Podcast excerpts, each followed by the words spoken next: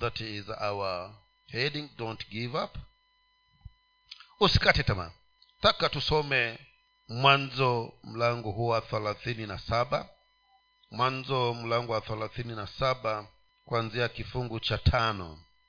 Mwanzo wa thelathini na saba kuanzia kifungu cha tano. Wakashika njia mwanzo wa thelathini na saba kuanzia kifungu hicho cha tano. Yusufu akaota ndoto akawapa ndugu zake habari nao wakazidi kumchukia. Akawaambia tafadhalini sikieni ndoto hii niliyoiota. Tazama si tulikuwa tukifunga miganda shambani. Kumbe mganda wangu uka, ukaondoka ukasimama.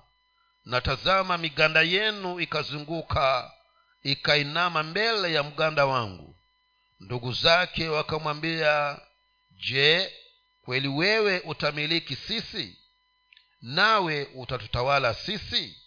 Wakazidi kumchukia kwa ajili ya ndoto yake kwa, na kwa maneno yake. Akaota tena ndoto nyingine akawaambia ndugu zake akasema angalieni nimeota ndoto nyingine. Natazama jua na mwezi na nyota kumi na moja zikaniinamia. Akawaambia baba yake na ndugu zake. Baba yake akamkemea akamwambia ni ndoto gani hii uliyoiota? Je mimi na mama yako na ndugu zako tutakuja tukusujudie hata nchi? Ndugu zake wakamhusudu bali baba yake akalihifadhi neno hili twakushukuru baba yetu na mungu wetu asubuhi ya leo. Asante bwana kwa maana una jambo ambalo umetamani kuenda kunena nasi katika maishani mwetu. Twanyenyekea miguuni mwako bwana wangu sisi ulioitanisha na jina lako na umetupatia nafasi ya kuja kuketi miguuni pako. Nena nasi ewe bwana kwa maana tunakusikiliza. Naomba roho wako mtakatifu fungue masikio yetu ya ndani tukakuelewe na tukakufahamu ili bwana kusudi ulionuia katika maishani mwetu kupitia neno hili bwana ikaweze kutimilika. Pokea utukufu pokea sifa pokea na shukurani. Sante bwana asante mungu wetu kwa maana nami ewe mungu takuwa chombo mikononi mwako bali kila jambo likatendeke kutokana na ushawishi wa roho wako mtakatifu. Tukuzwa na upewe sifa katika jina la yesu bwana wetu tumeomba. Amen. Wapendwa katika maisha ambayo tuko leo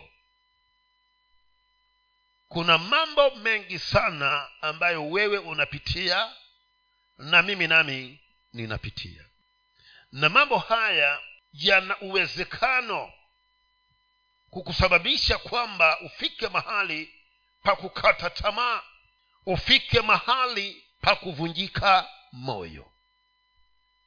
Na taka nieleze hivi ya kwamba wewe ukiwa yesu ni bwana maishani mwako una vita aina mbili ambazo unapigana nazo. Kuna vita vya kiroho unapambana nazo kwa maana wewe sasa umeunganika na kristo yesu ambaye ni roho. Na kuna vita ambavyo huwa unapigana navyo vya kiroho na kuna vita unavyopigana navyo za kihali hasilia kwa maana wewe bado unaishi hapa duniani. Na una mwili unaokuwezesha kuishi hapa. Na kwa sababu una huo mwili mwili huo pia una vita vyake ambavyo unakumbana navyo. Na wakati mwingi kulingana na hali za kibinadamu unaweza fikia mahali ukawa una maswali unajiuliza kwa nini basi iwe hivi katika maishani mwangu? Lakini kwa hapa kuambia ya kwamba wapendwa hayo mapito tupende tukatae tutakutana nayo. Hali hizo tutakumbana nazo shida zitakuweko lakini hatuanzi sisi kwa maana kuna wenzetu aliotangulia na wakakutana na mambo hayo lakini walipoweka msimamo wao na wakaazimia ndani ya mioyo yao ya kwamba liwe liwalo muradhi mimi nimeyasalimisha maisha yangu kwa mungu basi sitaangalia kitu wala mtu yoyote bali nitamuangalia huyo mungu. Na uhasilia ni kwamba kila mmoja ana matamanio yake maishani una mahali ambako ungetamani kwamba uweze kufika. Una mambo ambayo umetamani kwamba ukaweze kuyafikia ama kuyapata. Kunako pia hata ahadi ambayo huenda ikawa mungu amekupa. Lakini unapoangalia yale mazingira na zile hali ambazo zimekuzunguka hauoni kana kwamba utaafikia kile ambacho mungu amenena maishani mwako. Lakini kwa hapa kukwambia ya kwamba mpendwa usikate tamaa. Usikubali kwamba uvunjike moyo. Usikubali kwamba ukate tamaa kama ni mungu alinena mungu si mwanadamu kwamba anene na akose kutimiliza. Lakini kama bwana amenena lazima atatekeleza. Hali lazima zitakuja. Mambo lazima yatakuja. Maneno lazima utayasikia. Lakini ujapo yasikia utaamini ripoti ya nani ni ripoti ya nane ambayo utaweza kuiamini? Taka niseme ya kwamba hauanzi wewe. Taka niseme ya kwamba kuna wengine ambao pia walikumbana na mambo yaliyokuwa ni mazito lakini katika mioyo yao wakasema sitakata tamaa. Muradhi ni bwana huyu amenena na mimi na bwana yeye anachokinena atakitimiliza. Hali hazitanikatisha tamaa changamoto hazitanikatisha tamaa mambo dhoruba hazitanikatisha tamaa. Hakika nitasimama na neno aliyolinena bwana na nashukuru kwa maana waliposimamia neno hilo hatimaye mungu wa mbinguni alikuja akatimiliza kulingana na matamanio ya mioyo yao kulingana neno alilokuwa amewapa. Ndio maana tumeanza kumwangazia ndugu yetu yusufu hali zake hazikuwa rahisi. Lakini mpendwa akasema liwe liwalo sitakata tamaa. Wakati mmoja akapewa maono wakati mmoja akapewa ajenda ya kwa nini alikuja hapa chini ya jua na jambo hilo halikupendeza ndugu zake. Halikuwapendeza ndugu zake. Akwambia kwamba nimeota ndoto. Na tukawa katika shamba na kule shambani tumeenda kuvuna ufuta. Na kawaida ya ufuta tunapovuna huwa tunaufunga vitita vitita. Basi wakati tumefunga hivyo vitita kitita changu kikasimama na vile vyenu vikasimama vikazunguka kile kitita changu cha ufuta. Na hao wapendwa walikuwa wako rohoni hawa. Kwa maana si walipata tafsiri ya hiyo ndoto hapo kwa hapo tu. Wakamuuliza wamaanisha nini? Yaani wamaanisha kwamba sisi tutakuja kukusujudia utakuja kututawala sisi. Hicho hivyo ndivyo wanavyomaanisha. Ndugu huyo akanyamaza.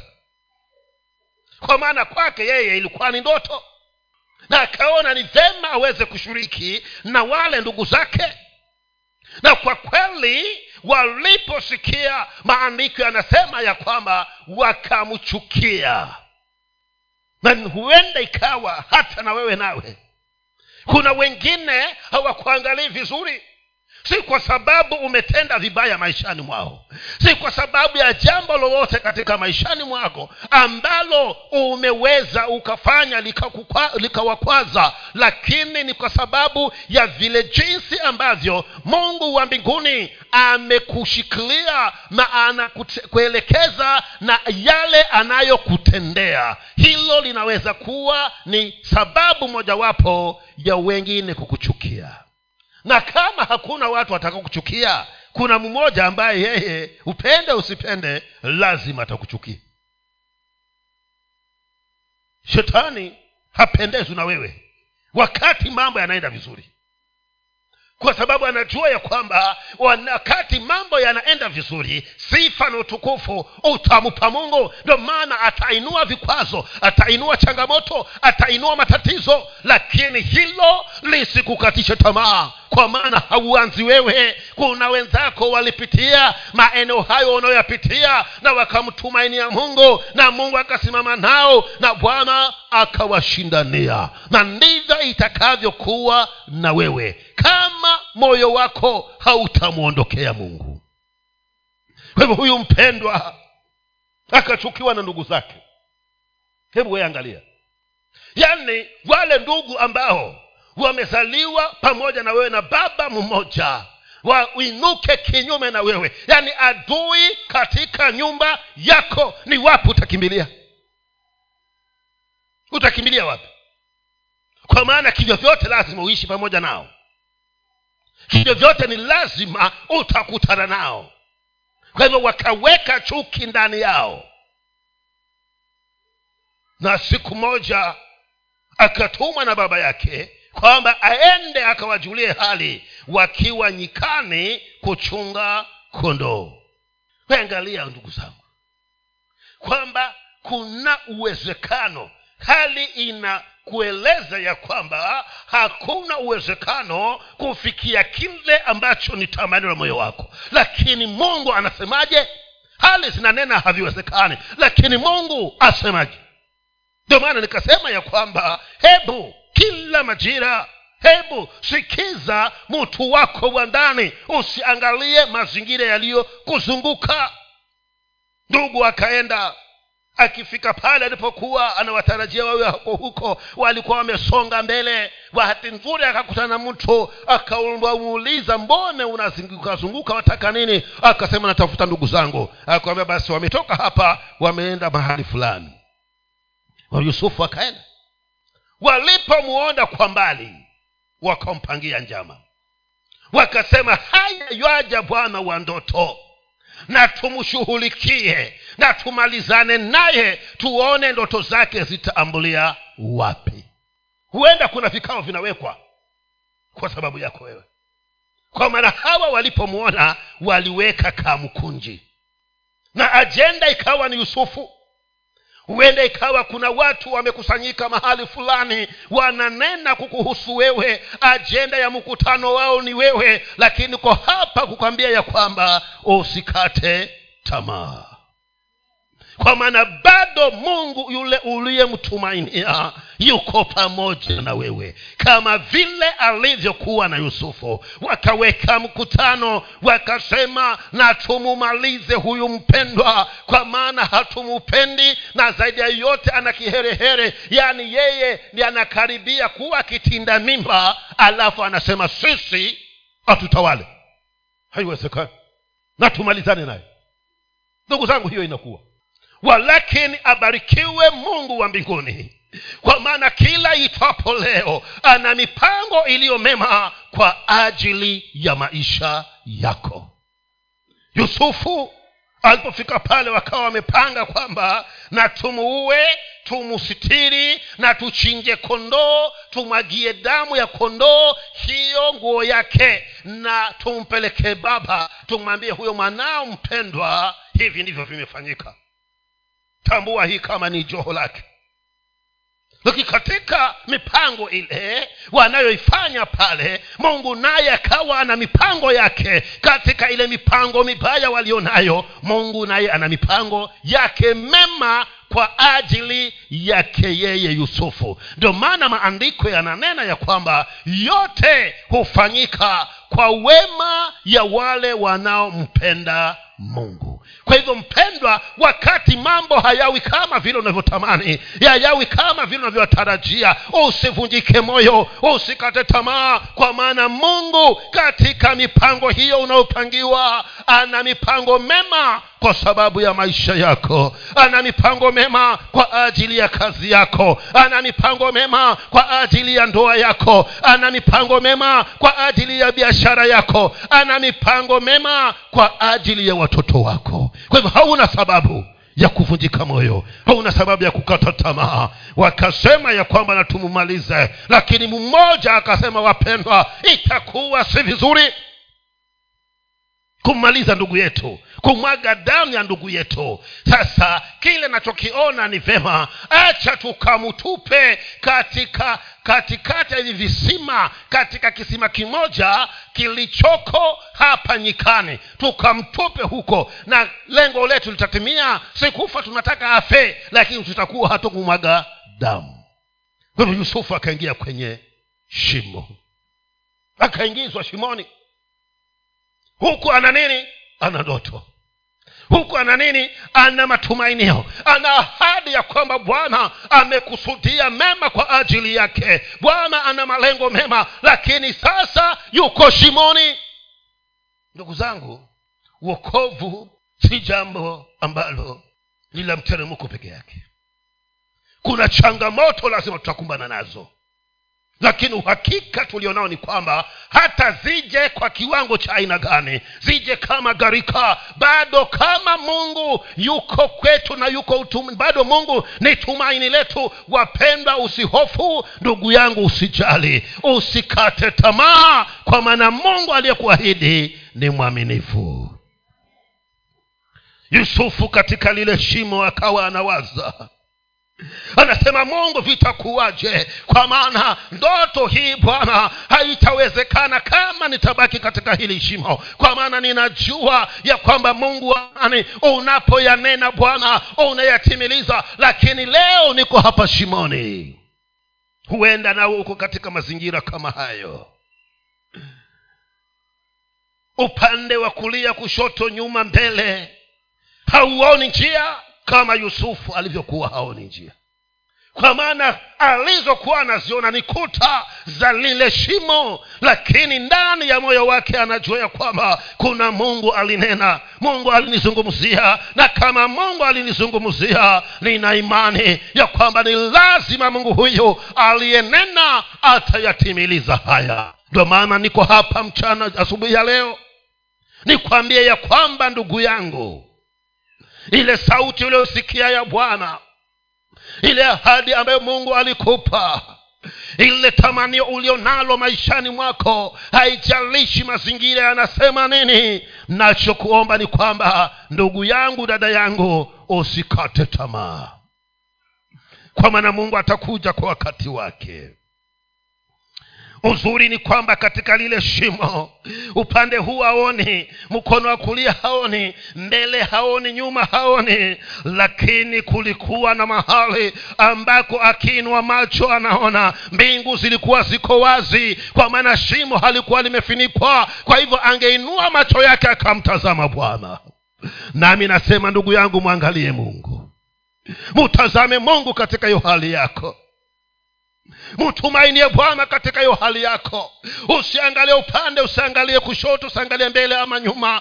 Usiangalie hata waliokuweka shimoni. Hebu angalia mahali palipo wazi na palipofunguka unapoinua macho unaitazama mbingu. Huko ndiko kuliko na msaada wako. Hapo ndipo palipo na matumaini yako. Hapo ndipo palipo na ushindi wako. Mutazame mungu kwa maana alichokinena atakitekeleza yusufu akasema nina afueni ya kwamba ingawaje huku na huku sione lakini mbingu ninaziona. Kwa yule aliyeniahidi naweza nikamwona naweza nikanena naye. Ndipo alipokuwa na matumaini hayo ndugu yake mmoja akiwa ametamani kwenda kumtoa lakini kabla hajafika kukawa kukapita wafanyi biashara na uzuri mungu akawasababisha wafanyabiashara wale wapite karibu na kambi ya wale ndugu zake. Walipowaona wale wafanyabiashara bwana akaweka wazo kwa mmoja wao. Akamwambia wenzake akawambia wenzake kwamba kuna faida gani ya kumwacha ndugu yetu kwenye shimo afe. Si tamanio letu ni kwamba atuondokee ili hizi ndoto zake tuzisisikie tena. Na tena basi kama natuondokee kwa nini tumwache afe? Si tumtoe tumuuze kwa hawa ishmaili atakuwa ametuondokea pamoja na faida. Nani unaona wapendwa? Mungu vile anavyofanya mambo hasa wao wakaona ya kwamba wanafanya wema kwa sababu watakuwa hawakuua ndugu yao na hawatakuwa na hukumu ya kuua. Kwa hivyo wakasema na tumuuze kwa wafanyabiashara na tena atatuondokea na faida. Wewe watembea hivi. Watu wanakufanya wanakufanyia biashara. Lakini hilo lisikutatiza kuna uwezekano. Wame pangana wataka nimalize. Utanipangapi unaona hizo mambo. Kama si mungu wapendwa kuwa na sisi naonekana pengine hata wengine hatungekuweko. Kwa maana maadui ni wengi waliotuzingira lakini hilo lisikukatishe tamaa kwa maana kunaye mungu ambaye ndiye kinga yako ndiye aliyekuzunguka na kama mungu yuko upande wako nani anaweza kuwa kinyume na wewe sidhani. Kwa hivyo wakamtoa wakamuuza kwa wapendwa wale wafanyi biashara. Bado yusufu anajiuliza tena mambo haya yatakuwa? Kwa maana ndoto nimeiota huku kwetu hivi sasa nimeuzwa kwa wafanyabiashara na sijui watanipeleka wapi. Haya mambo bwana yatafanyika. Lakini yusufu akasema ninamtumainia mungu kama ni bwana aliyenena nitatembea na yeye. Mahali popote nitakapokuwa nitatembea na huyu bwana. Kwa maana kuna uwezekano ya kwamba kwetu kutakuwa ni mbali lakini mungu hakuna mahali ambako hawezi akafika. Kwa hivyo kama bwana ameahidi lazima atatenda. Nami nakuhakishia ndugu yangu usivunjike moyo. Hali zisikukatishe tamaa kwa maana yusufu alijipa moyo akashikwa akatolewa akauzwa kwa waishmaili akaenda nao na walipofika kule walikokuwa na kufanya biashara wakasema sisi hatuna biashara na watu kwa hivyo tunauza huyu mtu pamoja na haya maharabwe pamoja na hizi kunde pamoja na hizi pembe za ndovu. Kwa maana akasema ukani biashara hao kwa hivyo wakauza baadaye akasema kuna hii biashara nyingine hii. Nani ambaye anaweza kumchukua huyu mtu? Na kwa bahati mzee potifa naye akawa yuko karibu pale ameenda sokoni. Akasema huyu nitamchukua. Mwataka ngapi? Akawapa. Yusufu akaishia kuwa mtumwa. Bado ana ndoto lakini angalia mazingira yaliyo ndani yake. Bado ana ahadi ya bwana lakini angalia mazingira ambayo yuko ndani yake lakini yusufu akasema hata hivyo sitakata tamaa. Mradhi niko hapa na mungu wa mbinguni anajua. Mungu ananiona. Kile nitakachokifanya takuwa mwaminifu kwa huyo mungu. Na kama niliwe mwaminifu kwa huyo mungu bibilia inasema ya kwamba chochote unachokifanya fanya kana kwamba unamfanyia mungu. Hilo likamsaidia yusufu kwa maana kazi ile aliyopewa na potifa aliifanya si kwamba anamfanyia potifa akaifanya kana kwamba anamfanyia mungu. Na alipokuwa na juhudi hizo na bidii hii akapata kibali machoni kwa potifa. Wapendwa mungu akiwa pamoja na wewe haijalishi ni mazingira gani yamekuzunguka. Kibali cha bwana kitakuwa juu yako mungu lazima atatenda kusudi lako kusudi lake maishani mwako yusufu akafanya ile kazi ana kibali cha kwamba kikawa juu yake mpaka potifa akatangaza ya kwamba katika nyumba yangu hii wakati huyu kijana hakuweko kulikuwa na ugomvi kulikuwa na shida kulikuwa na hasara katika biashara zangu. Mifugo ilikuwa haifanyi vizuri mimea haizai vizuri lakini alipokanyaga mtoto huyu naona mambo yangu yamebadilika. Naona si mtu wa kawaida huyu niyo nataka nikwambie ya kwamba ndugu yangu hata kama uko utumwani tena bado wewe si mtu wa kawaida. Mtu wa maana sana tena si machoni kwa wanadamu lakini machoni kwa mungu. Na kibali cha bwana kiko juu yako. Yusufu akapata kibali. Akamwambia potifa akamwambia yusufu kwanza hivi leo sitaki kujua kunaendelea nini.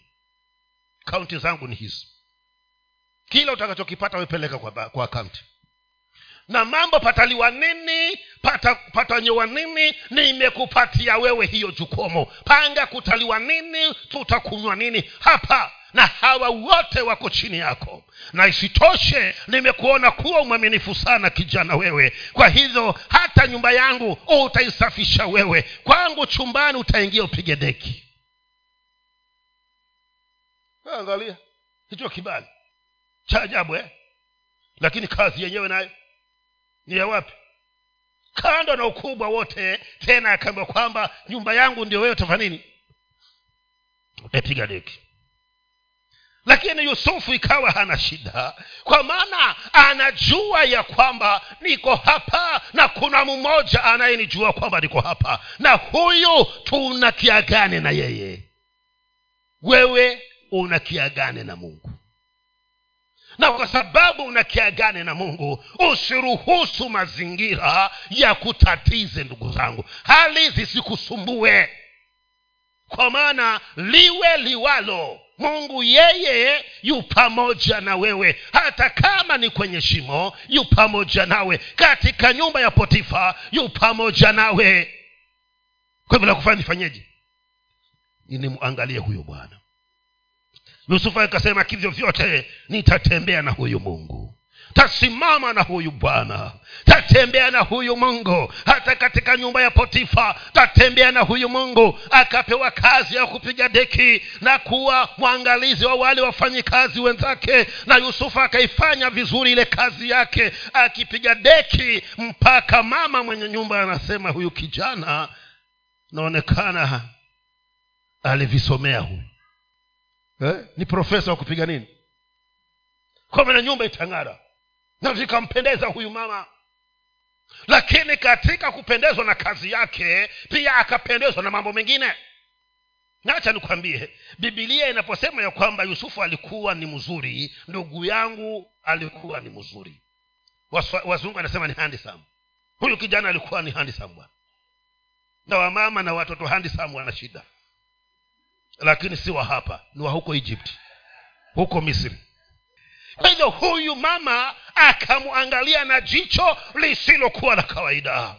Lakini nachotaka kukutahadharisha hapa ni kwamba huyu mama alikuwa anatumiwa tu na shetani kwa maana ibilisi alikuwa anajua hatima ya yusufu kwa hivyo akaamua amtumie huyu mama ili kwamba aweze kumgombanisha na mungu wake aliye ndiye atakayekamilisha ile hatima yake. Lakini yusuf akakiona tembe. Huo ni msemo wa kiswahili.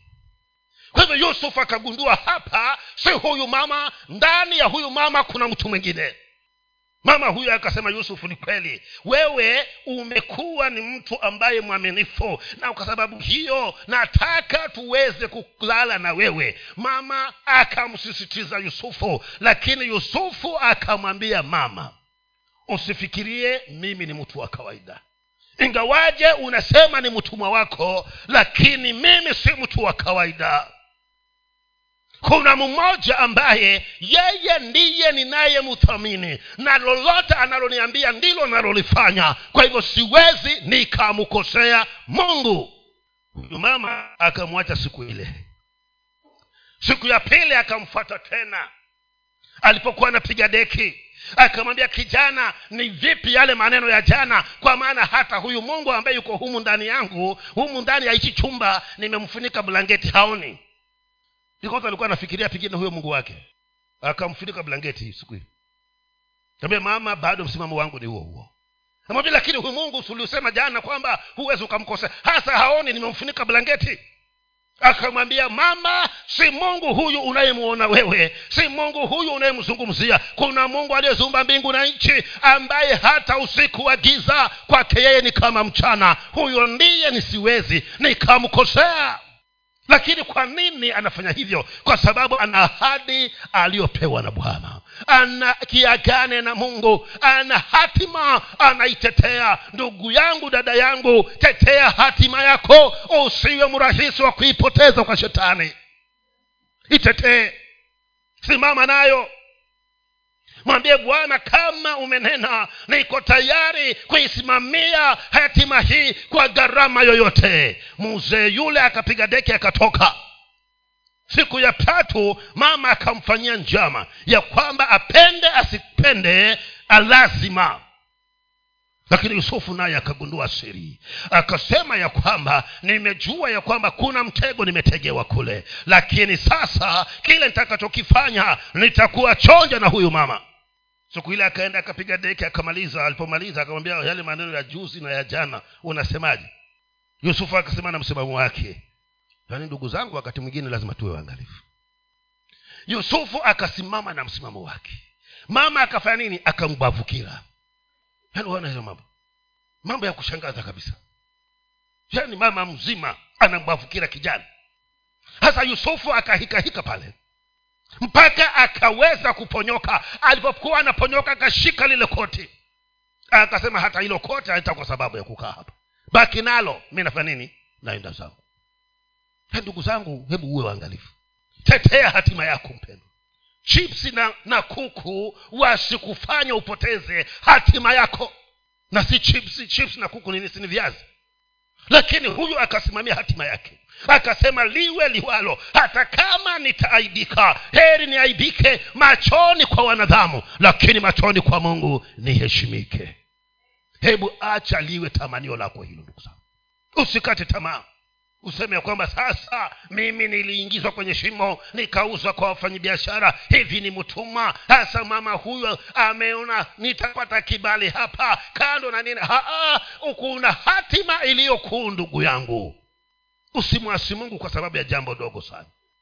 Huyu mzee akasema yusufu akasema mimi siwezi nikafanya jambo hilo na alipotoka mbio mama huyu naye akapiga kelele alipopiga kelele wakaja wale wafanyikazi mwenzake wa yusufu akawaambia angalieni huyu mtoto katili. Yaani heshima hana. Amekuja kutaka kuninajisi. Yusufu hawezi kujitetea pale. Na kuna mazingira ambayo ndugu yangu huwezi ukajitetea. Acha mungu akutetee kwa maana hauna lolote utakalosema na wakuamini lakini iwapo hakuna kosa ulilofanya mungu wa mbinguni atasimama pamoja na wewe. Acha bwana akutetee ndugu yangu. Yusufu akanyamaza kimya akaweka koti lile mpaka potifa alipoingia. Alipoingia tu hilo ndio ikawa ni habari. Ushuhuda wa siku ikawa ushuhuda wa kwanza ni huo. Na potifa alipopata habari hizo hakutaka kujua. Alipiga simu kwa ocs ocs akatuma gari na yusufu hakuenda kotini. Moja kwa moja gerezani. Angalia. Hayo mazingira yaliyomkuta huyu ndugu yangu. Alikuwa na sababu ya kuendelea huyu. Alikuwa na sababu ya kushikilia. Alikuwa na sababu ya kusimamia kile ambacho bwana amempa. Alikuwa na sababu katika macho ya kibinadamu. Lakini yusufu akawa anasikiza mtu wa ndani si mambo yako hivi lakini bwana wasema nini? Mungu anamwambia mpendwa kama nilivyonena sitakuacha sitakupungukia ndivyo nilivyo mpaka sasa. Akamuuliza hata humu gerezani? Sema hata humu gerezani. Niko pamoja na wewe. Haliwa ndugu zangu huyu mungu utakapomfahamu huyu mungu utakapomshikilia na utembee na yeye kama vile atakavyo hakuna zito litakuwa zito kwako. Chochote neema itakutosha. Na hii inawezekana ndugu zangu kwa hivyo neema ikamshikilia yusufu kule gerezani. Na alipofika gerezani bado akajua hata humu kama ni kazi ya kuchunga ng'ombe kazi ya kufagia kazi ya kuenda kumwaga haivi uchafu bado nitaifanya kwa uaminifu. Na alipoingia yusufu pale wale hadikoo pale gerezani wakaanza kutiliza bol mpaka mzee kasisi kazungu akashangaa hawa watu walikuwa wakitusumbua hivi leo mbona wametulia? Watu wametulia lakini akachunguza akasema tangu aje huyu amekuwa hili gereza limekuwa na amani. Kwa hivyo mungu akamfanya yule mkuu wa gereza pale mwangalizi akamfanya yusufu kuwa karanja wa wale wenzake. Yaani unaona vile mungu anavyofanya ndugu zako. Hata hali kama ni ngumu bado atakupatia afueni kidogo. Kwamba akawa anapata ile top layer kule gerezani kule.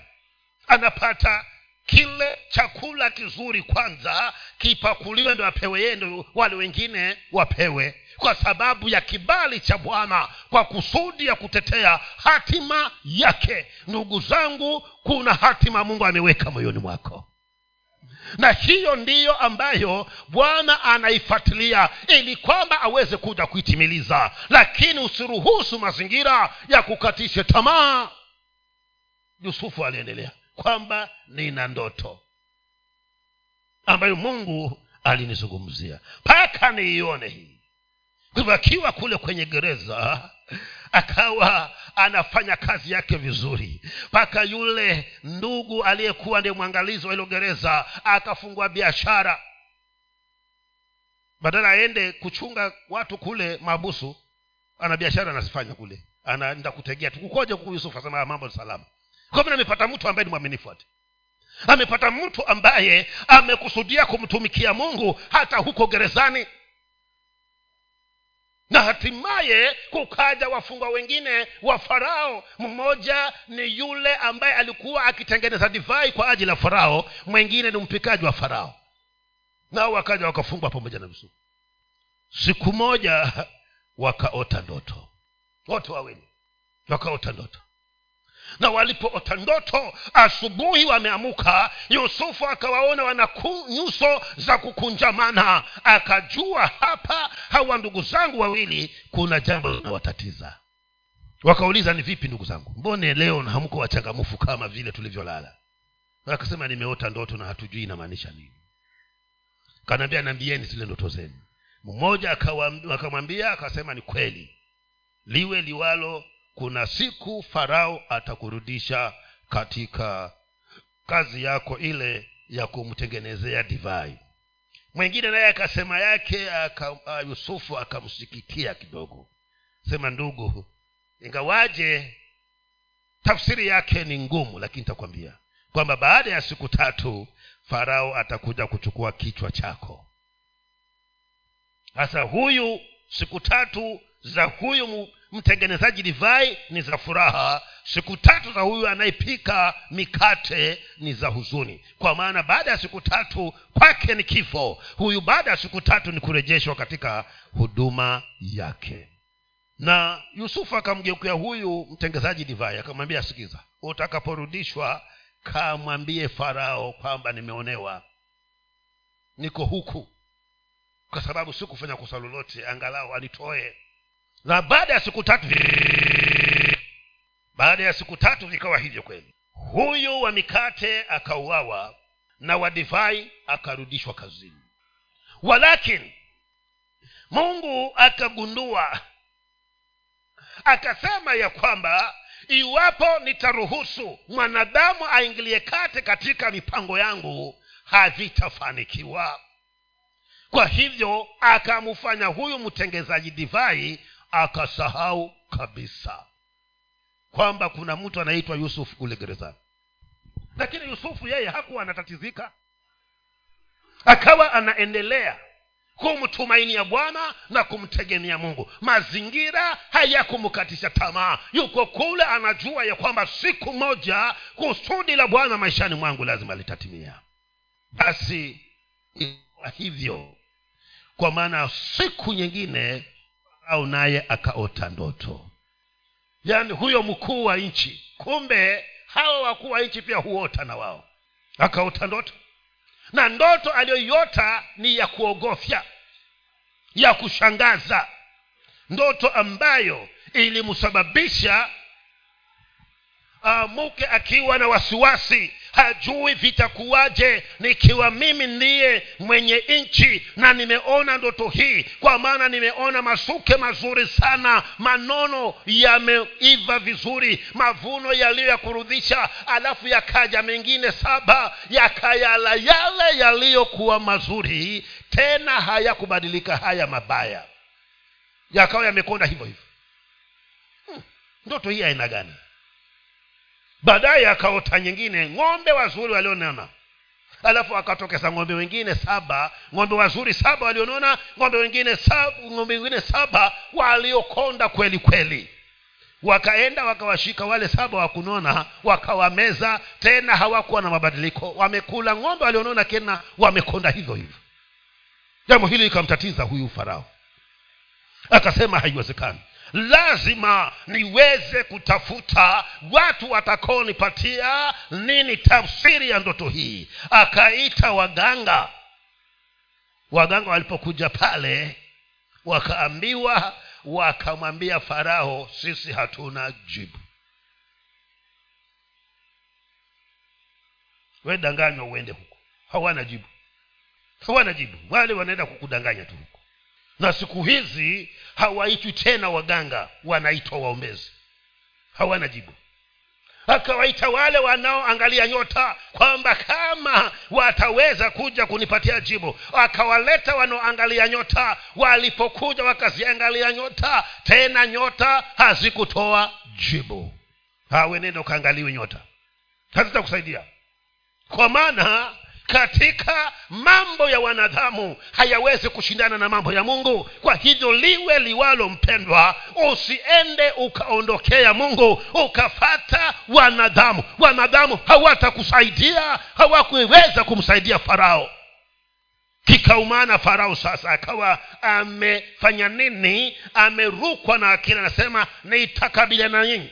Kumbe siku zote zile hamuna kitu basi ni kula chakula changu bure tu hapa walipokuwa wameihisi hasira ya yule mfalme na pia yule mwekaji ama mtengezaji divai alipoona ya kwamba hata divai yake hainyweki kwa sababu ya kile alichokiota farao akasema farao nakumbuka makosa yangu.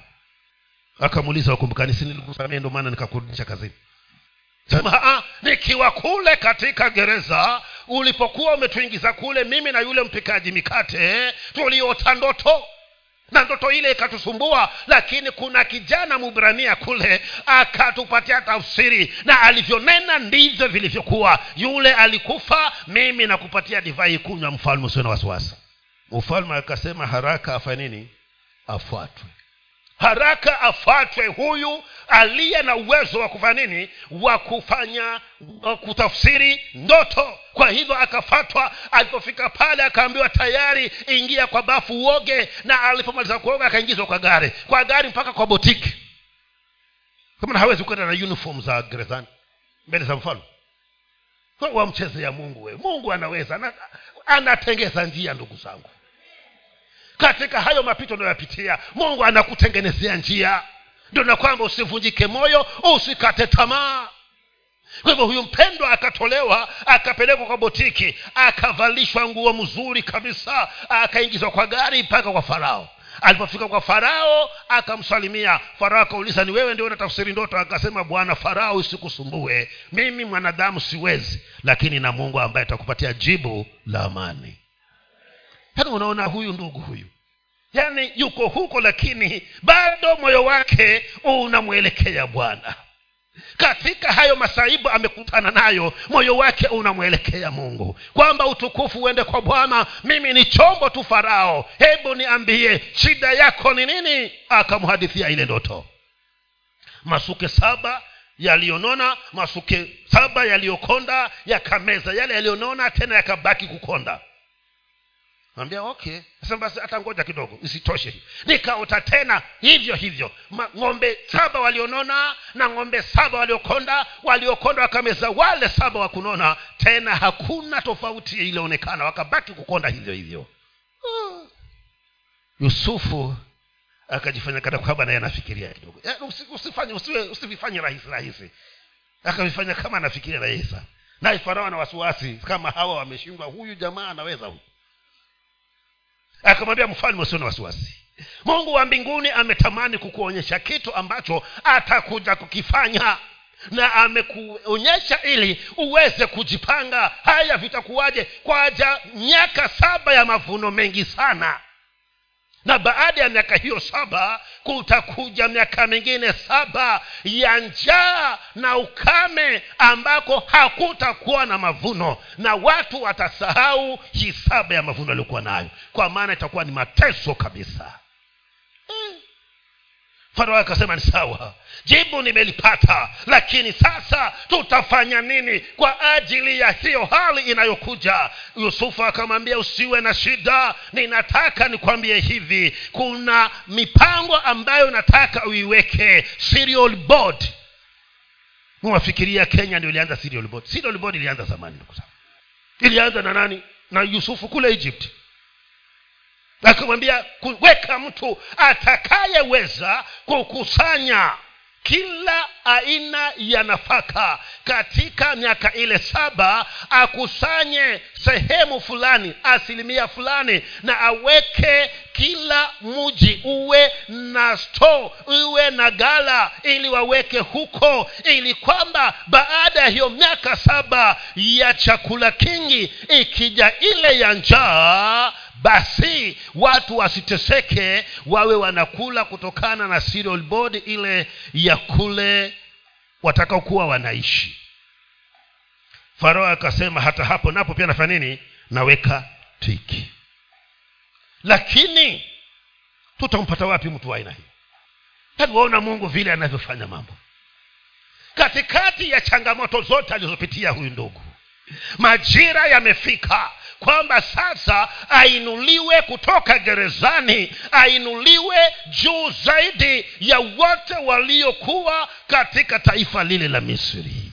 Wakasema tutapata wapi wa mtu wa aina hii? Wakasema basi hakuna mtu aliye na hekima kama huyu. Inaonekana roho wa bwana anakaa ndani yake. Na kwa sababu ndiye aliyekuja na tafsiri hii na akaleta jawabu basi huyu ndiye anayefaa. Ndugu yangu huenda ikawa bado kitambo kidogo tu. Bado kitambo kidogo mungu aweze kukuonekania. Bado kitambo kidogo mungu apate kukuinua bado kitambo kidogo mungu akuingize katika hatima yako. Ndio maana nasema ya kwamba iwapo moto umekuwa ni mkali tena bado uendelee kumtumainia mungu usitoke. Acha bwana aje akutoe mahali hapo.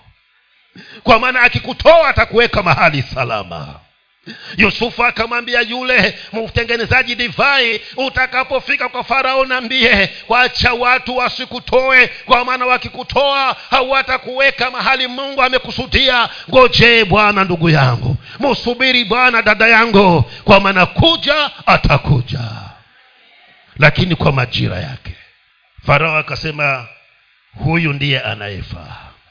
Na kuanzia hivi leo natangaza kwamba katika nchi hii ya misri hakuna mtu atakayeruhusiwa kuinua mkono ama mguu isipokuwa kwa ruhusa ya yusufu. Akavua pete yake akamvalisha yusufu. Akaenda kwenye gala lake mahali pale anapoweka vitu vyake vya thamani. Akachukua mkufu wa dhahabu akaja akamvukisha. Akawaambia wale askari walio pale wanamlinda hebu chukueni ile gari yangu ya pili mumuweke yusufu mumzungushe misiri yote mkitangaza ya kwamba yusufu ndiye atakayekuwa wa pili kutoka kwa farao. Hebu angalia ndugu zangu hali hizi kweli alizokuwa amekumbana nazo. Angefikiria angefika mahali hapo angefikiria kwamba mungu angeweza kumfikisha mahali pale pa kuinuliwa katika nchi ya ugenini. Ndivyo ninakuambia ya kwamba usivunjike moyo usikate tamaa kwa maana mungu yaja mungu anakuja. Mungojee ndugu yangu musubiri dada yangu anakuja. Haijalishi atachukua miaka mingapi lakini kama alisema si vyema mwanadamu akiishi peke yake na msaidizi lazima atatimiliza.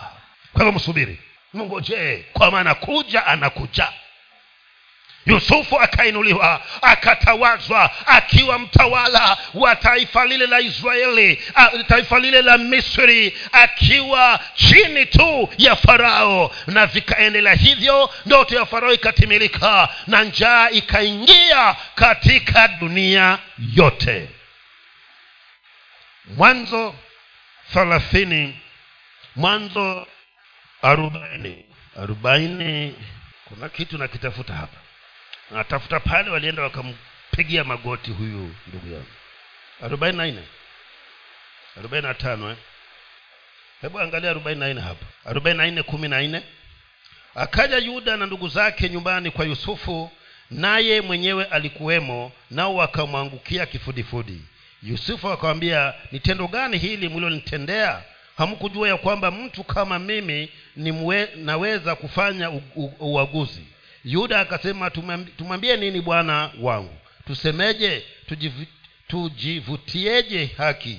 Mungu ameona uovu wa watumwa wako. Tazama sisi na watumwa wako wa bwana sisi ni watumwa wa bwana wangu. Sisi na yeye ambaye kikombe kilionekana mikononi mwake. Akasema hasha nisifanye hivi. Mtu ambaye kikombe kinaonekana mikononi mwake ndiye atakaye kuwa mtumwa wangu nanyi enendeni zenu kwa amani. Ndipo yuda akamkaribia akasema tafadhali bwana wangu mtumwa wako na aseme neno moja masikioni mwa bwana wake. Kwa hivyo unaona sasa baada ya siku hizo zote vikaja vikatimilika.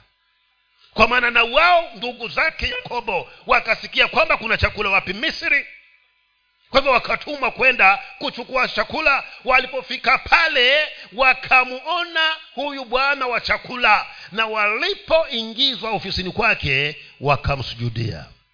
Yusufu akawajua. Wao hawakumjua. Lakini yusufu akawajua akasema hakika na sababu za kukushukuru bwana wangu na sababu za kuliinua na kulihimidi jina lako.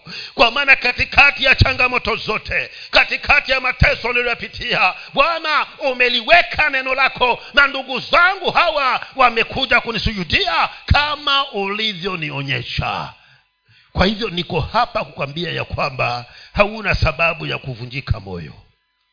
Hauna sababu ya kukata tamaa mpendwa hauna sababu ya kuwa na shaka katika maishani mwako. Mazingira yasikutatize hali zisikusumbue changamoto zisikusumbue. Shikilia mungu simama na mungu kwa maana hatima ya kwako haiko mikononi mwa mwanadamu bali iko mikononi kwa bwana. Na kama mungu amesema lazima atatenda. Watu wapende bwana atatenda. Watu wakatae bwana atatenda simama na mungu ndugu yangu. Usikate tamaa. Usiache wokovu kwa maana moto umekuwa mkali. Ndivyo ilivyokuwa na shedi na meshaka na bedenego ukaongezwa mara saba lakini wakasema ya kwamba hatima yetu haiko mikononi mwa nebukadineza hatima yetu iko mikononi mwa bwana. Hata mazingira haya ya moto bado nitamtumainia mungu. Ndugu yangu simama na bwana dada yangu mshikilie mungu. Si wakati wa kukata tamaa. Tulikotoka ni mbali tunakoenda ni karibu. Usivunjike moyo usiache neema hii ya uokovu usiache kwa sababu ya matatizo. Bado mungu hajakuacha mungu hajakupungukia. Ako pamoja na wewe. Kama alikuwa na yusufu ndivyo alivyo na wewe nawe. Hata leo hii atatenda kwa maana ndiyo mapenzi yake na matamanio ya moyo wake naomba tusimame